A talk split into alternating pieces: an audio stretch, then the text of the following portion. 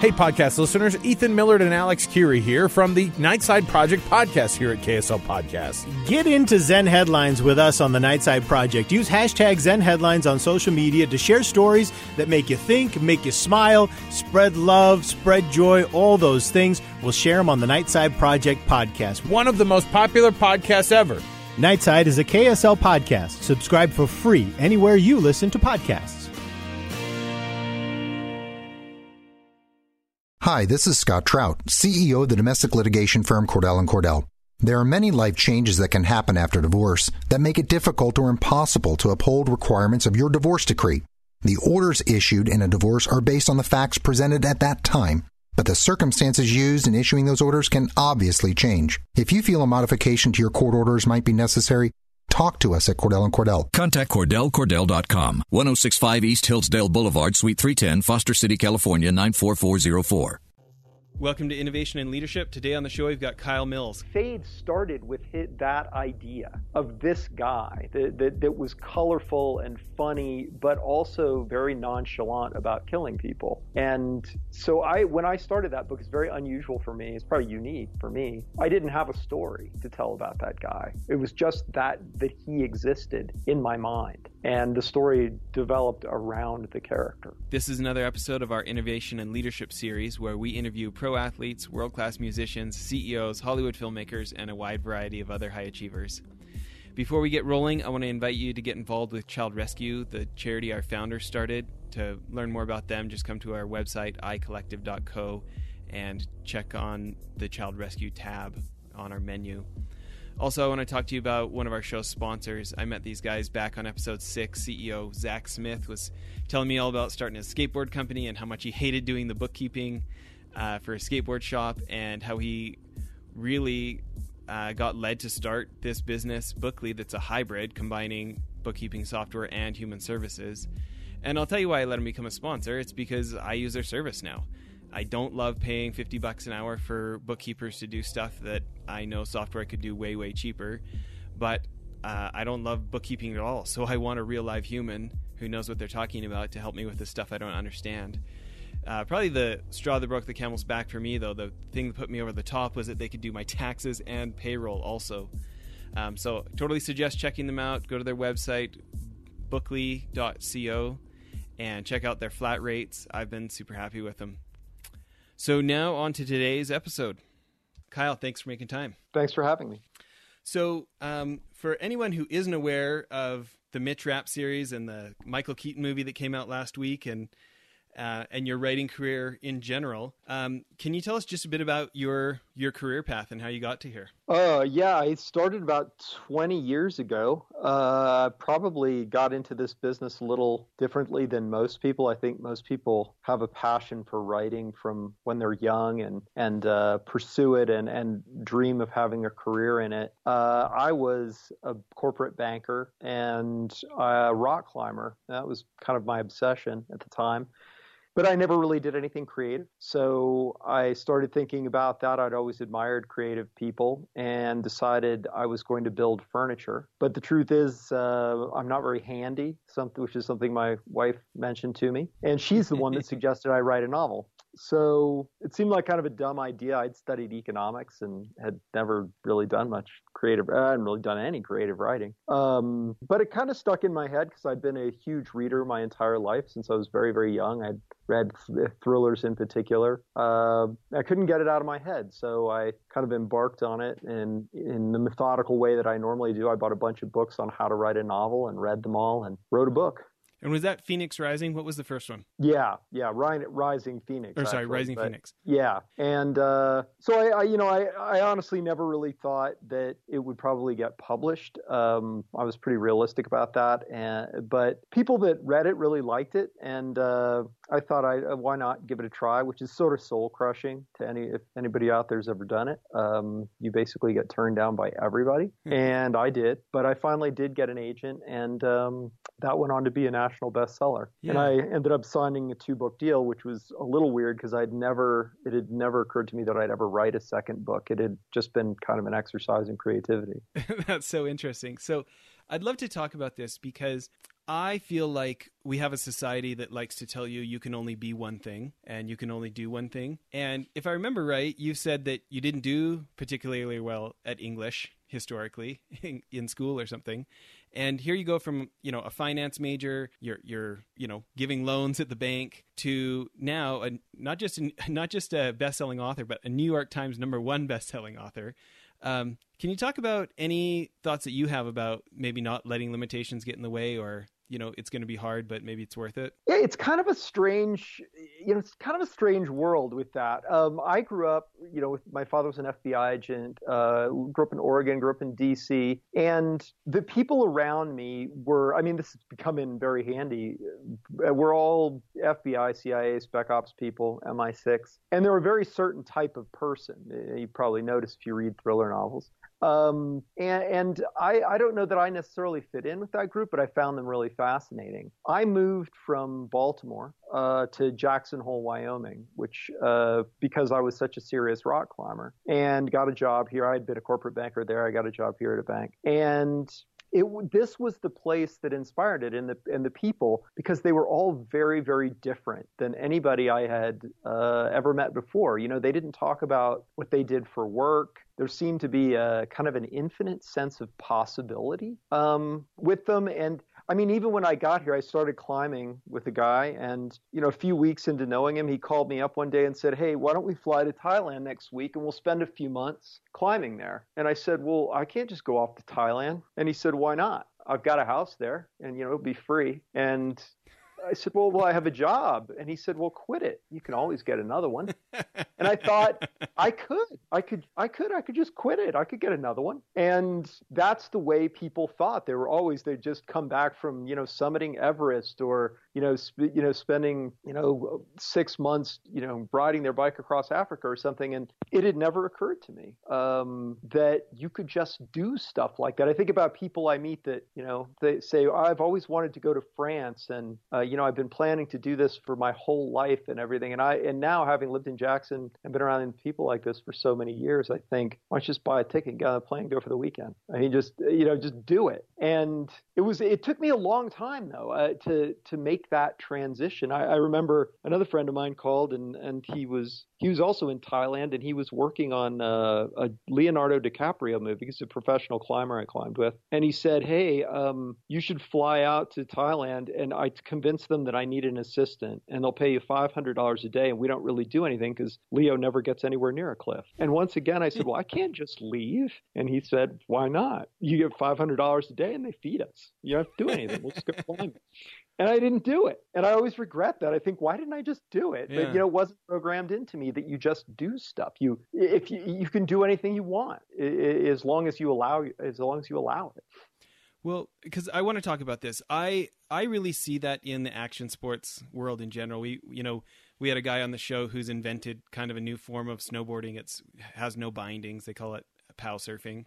And, uh, we've, we've had different, you know, entrepreneurs who used to be skateboarders, or just folks from the action sports world where they failed a whole bunch of times, and they, that's just part of the process. And they just, they just go for it anyways. And I mean, I heard a story that you had rejection letters. You had so many rejection letters that you're like, your wall of shame fell off and hit your computer. Is that, is that true? Yeah, that is an actual true story. I put a bulletin board up there and kept putting them on there, and got too heavy and pulled out of the wall. But that kind of rejection, and to keep trying, seems like a pretty common thing amongst people who actually make it. Yeah. I mean, I, I, I think that I, I think that there's something really to that. I can't remember. I think it was Brad Thor, another one of my colleagues, who said something to the effect of, of, you know, if, you know, if you, if you keep, tr- if all you do is keep trying, you've, you've narrowed your options down to only one: success. And I think that's, that's absolutely true. Now, I mean, th- there are certainly external factors, and I think you have to, I think it's very important for you to be realistic about your abilities and your innate abilities. Um, to be honest with you, all I ever wanted to be was a musician, but I'm terrible. So no matter how hard I pursued it, that was never going to happen. But I, I mean, if I think if you're realistic, and you, that's the other thing is, you know, you've got to seek out in life, what are you good at? what do you enjoy? You know, for me, my course, at least I thought when I was young, was set. You know, it was the eighties. You went to business school. You became, you know, a banker or an investment person. And, you know, you made a lot of money. And that's that's what you did with your life. Yeah. And uh, then I discovered not everybody does that with their lives. And some, there are some other lives that are pretty good, too. Yeah. Well, when you think about um... – It, it does seem like you didn't just go willy-nilly either. Like it wasn't just on hopes and dreams. Like you knew you were starting the beginning and you went and got a whole bunch of the books and you actually read them and looked. It, it sounds to me like you were looking for the patterns that worked for other people. Is that accurate? Yeah, absolutely. I mean, I and I think writing is maybe the worst thing with people kind of using the fact that it's a subjective and creative endeavor uh, to cover up the fact that they don't aren't willing to work hard at it. Um, It's it's not easy, and I think people think because they can talk or they can write a letter that you can write a piece of novel-length fiction. And, you know, it's a lot of work. I mean, you can have all the talent in the world, but, it, it, you know, if you're not willing to criticize yourself and uh, and learn from other people and admit, you know, that something isn't good or maybe you're not good at something, um, it's going to be very hard, I think, to succeed. You know, I, I'd love to hear what you think some of those patterns are. I uh, in my emails back and forth with your wife trying to figure out how to get you on the show, I was telling her, you know, I've read probably two hundred plus books from from this genre. And, you know, this is hands down my favorite series. And I think I, like thousands and thousands of the other fans, were so impressed with how seamless it is. I think if people didn't read the front of the books, they wouldn't know where Vince left and you picked up. And that's, you know, that's not an average skill. Like you, it, it's obvious you have honed your craft and you've put in the hours. Um, what do you feel like are some of the common mistakes for, and let, let's talk specifically the thriller genre. Let's say I want to write books someday in the thriller, which I actually would. What what do you feel like are some of the most common mistakes? Um, I think probably the most common mistake would be making it too detailed and too plot-oriented, uh, potentially even sometimes too realistic. The truth is that books are about people, and that's what attracts them, uh, attracts a reader. So you'll read a, some novels that are, particularly war novels, that are... you know, have a thousand characters in them. None of them are really well developed, eight hundred acronyms, and, and it just gets piled on. And while it might be realistic, it's not um, particularly readable. So that, and, and look, those kinds of war books are, are, are particularly hard. I mean, if you read uh, Tom Clancy's Red Storm Rising, there's an example of somebody who, you know, did it right. They managed to write a very long and technical book that still had characters and so, scenarios that you cared about. Well, obviously you've done it well where, you know, Enemy of the State, you know, number, I think you said it's number two on New York Times right now. I just looked on Amazon. It's in the top five best-selling books on all of Amazon currently in the whole world. Ahead of Jean Le Carré, by the way. Oh, nice. Right? Nice yeah, notch on the belt so, there. Considering he's, uh, yeah, I mean, certainly one of my, uh, one of the people that got me into this business. So, right. uh, and a legend. It's always nice to meet him. Yeah. Um When you think about this, this human, like I think, um, obviously big fan of Enemy of the State. I, I listened to it within twenty-four hours of it coming out on Audible. Um, and I am kind of a Mitch Rapp junkie, but so wasn't, my friends weren't surprised about that. But, um, I think about some of your other great books. Like I personally, I think my favorite of your other books is probably Fade. And as soon as you said that about the human thing, it really made me think, you know, here's a, you know, somewhat flawed character that I like drastically identified with. Like I cared so much about him. And at, you know, the end of that book where things are getting pretty dicey, you know, I, I was really involved with him as an individual. I identified with him as an individual. Um, is that something, how do, as a writer, how do we get that dialed in to the characters as a person? That that was kind of an, the genesis of that book was a little bit unusual. That um, I had a friend who was in this in Spec Ops in uh, Vietnam. He was my father's best friend, and he and I had gone shooting once when I was I was probably sixteen or something. And he had a Russian gun. And he only had four rounds for it, but he let me shoot one of them. And I asked him where he would come by something like that, and and he said, "Well, I was walking through the jungle one day, and there was a Russian guy there putting on his boots, so I shot him in the head." And then I went up and I did all this other stuff. And he had a big story about, you know, the the Viet Cong were going to attack and he was doing a recon. And he said, I was walking back through the jungle and he and this gun was lying next to him. It was his gun. So I took it as a souvenir. And it was a very nonchalant conversation. And it always stuck with me that he had killed this guy and hadn't really thought much about it. But he was also a very funny and colorful and very flawed sort of character. I mean, the kind of guy that at a dinner party would pass out and like his face would just hit the table. and um, so the that is, Fade started with hit that idea of this guy that, that that was colorful and funny, but also very nonchalant about killing people. And so I, when I started that book, it's very unusual for me. It's probably unique for me. I didn't have a story to tell. tell about that guy. It was just that that he existed in my mind, and the story developed around the character. And to me, writing a character is a little bit like applied schizophrenia. It's it's you have to sort of become that character that you're whose point of view you're writing from, and then you uh you, you just channel that person. And sometimes they surprise you. They do things that you wouldn't expect them to do. I mean, I had a Mitch Rapp book where he slept with this woman, and that wasn't in my outline. I'd never thought that I'd never even thought about it, but there I was typing away and he did it. Um, and I was thinking, no, don't do that. This is going to end horribly for you, which it did. Uh, so that I think is the important thing. And probably just like acting, the more different that character is from you, the harder it becomes to inhabit the character. And so sometimes, you know, I wrote a serial killer book once and it was very hard for me to inhabit that character. Yeah. You know, I, I re-listened to Order to Kill last week because I knew we were going to be on the show together. And I was thinking about that because I had seen your interview where you talked about, we'll see where Mitch goes with this. And I wanted to see if you had any guidance, you know, because it sounds like as it was unfolding, here's what you realize the character needs to do, even though you hadn't planned it that way. Mm-hmm. Um, if I understand you right, how do you, how do you know, how do you stay on the balance beam and not overdo it and not underdo it with the planning versus recognizing what, what Mitch is going to do? My my process is probably different than almost anyone's, um, and I wouldn't necessarily recommend it.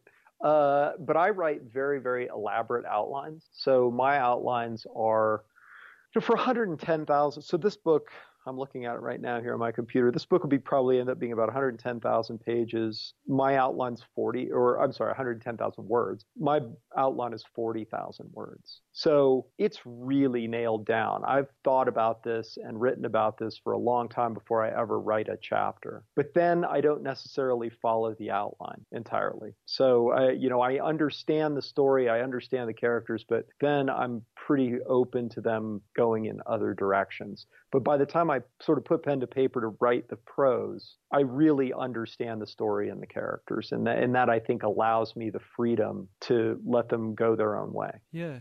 You know, um, I'm interested, too, in the ways that you rely on your background. You know, the, the couple of phone calls I made here, I was telling you before we got on, before we started recording, I called uh, one of our consultants who's from one of the tier one units, the Army Special Missions Unit, former guy, who, uh, by the way, said he's heard good things about the movie.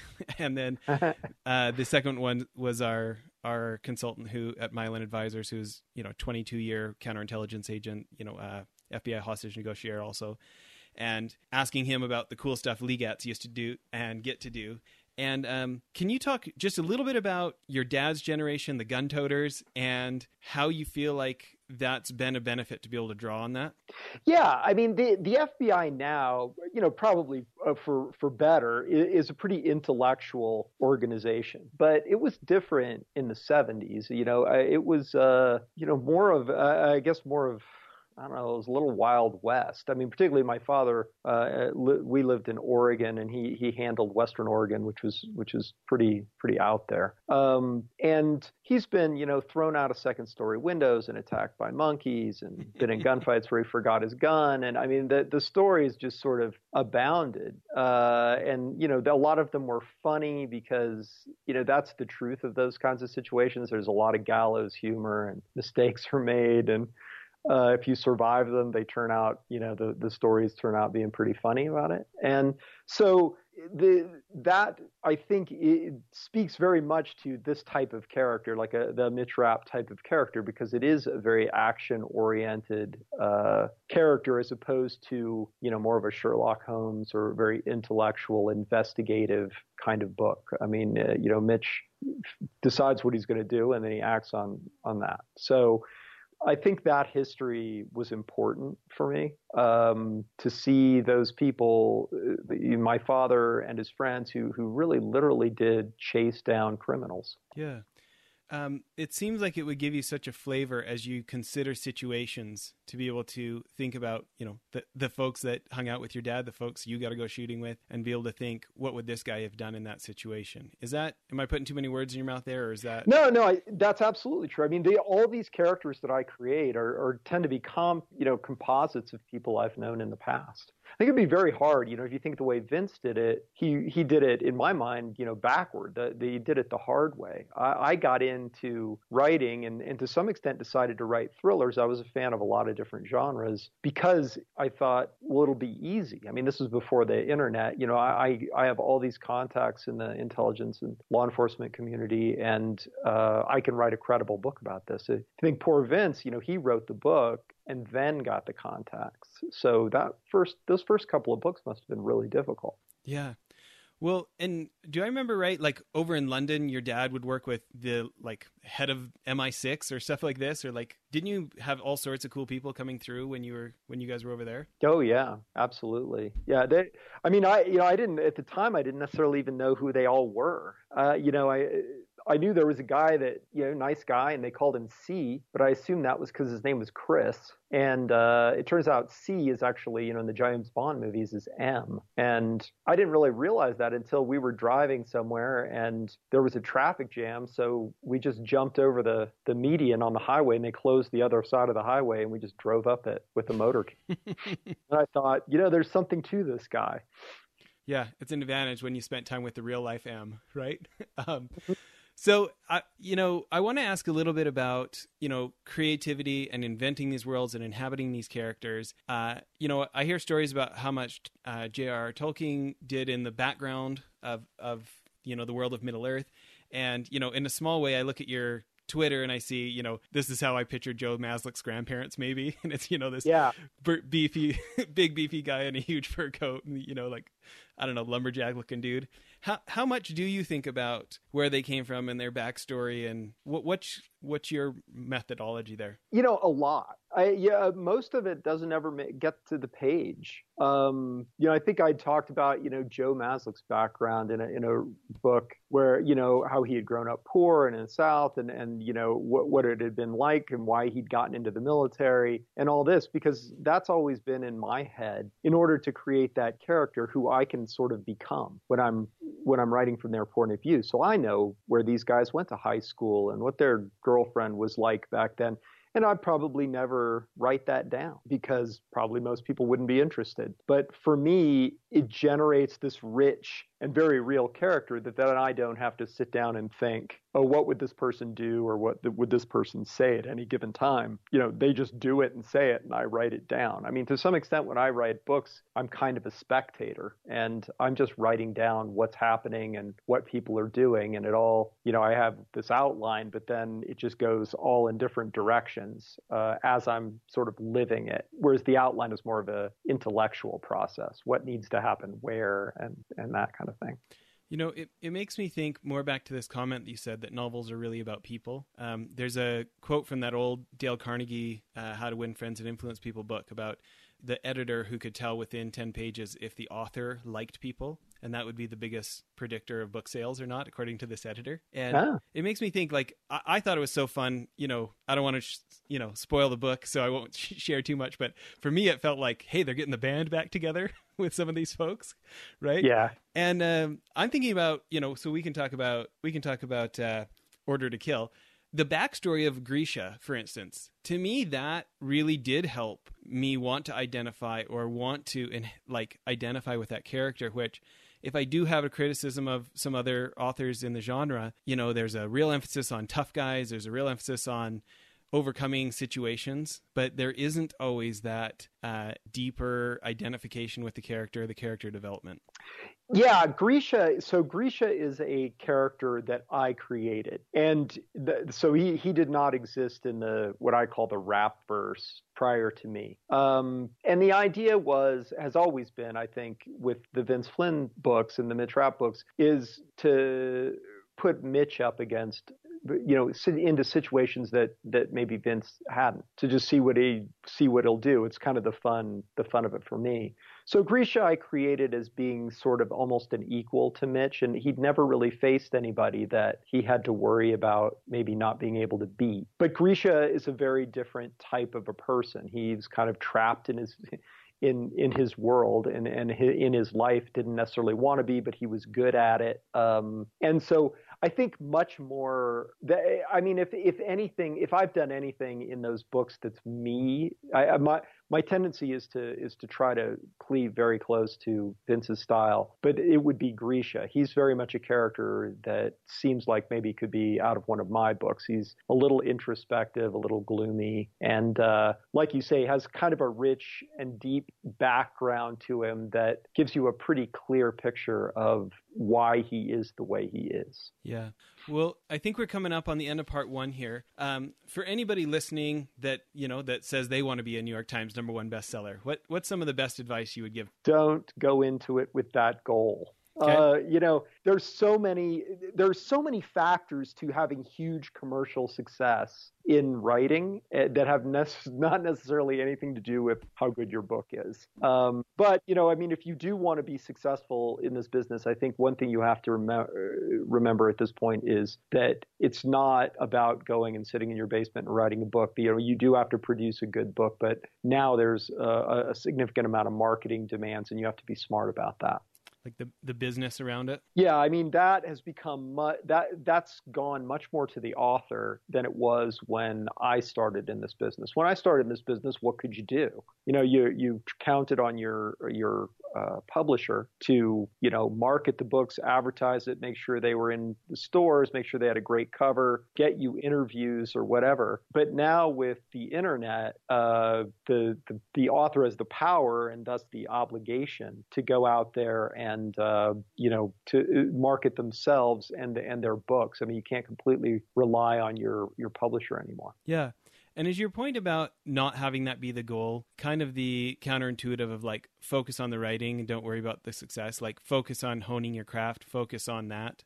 Or yeah, I mean, well, you can't do much without a good book. So that, that you know, that that should be your initial goal, is to make sure you've written a really strong book. Uh, and that, again, you know, I, and I can't stress this enough, that's hard work. It's hard work for anybody, no matter how talented they are. And you really have to get in there and criticize your own work. And you have to look at other people's work, see what's popular, see, uh, figure out why it's popular. You know, I mean, I did this when I first started. I read three books that that were different from one another in the thriller genre, but that were bo- all really popular. And I kind of studied them and said, well, what works in these books and what really didn't work in these books? And how would I incorporate that into my own career and my own writing style? And I think that examination of those books allowed me to criticize my own books more. And later, it allowed me to do the exact same thing to Vince's books. You know, I read through the entire series in order again. I'd written, I'd read a bunch of them previously just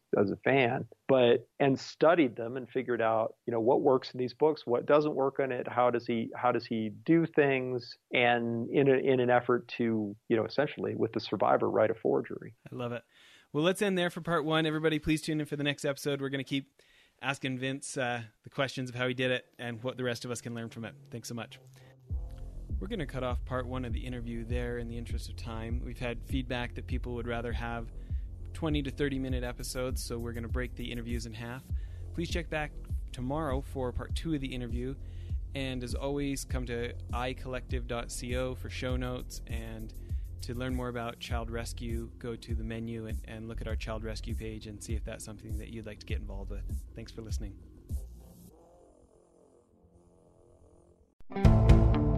Now's the time to find your color, your paint, and everything to get started during Red, White, and Blue Savings at the Home Depot. Transforming your room is easier than ever. With the best deals online and in-store, you can confidently select your color and the tools for your next paint project. Get a colorful new experience and the right paint for the right price. Save ten dollars on one gallon and forty dollars off three and five gallons for a limited time only at the Home Depot. More saving, more doing. Limit twenty-five gallons per household. See store for details.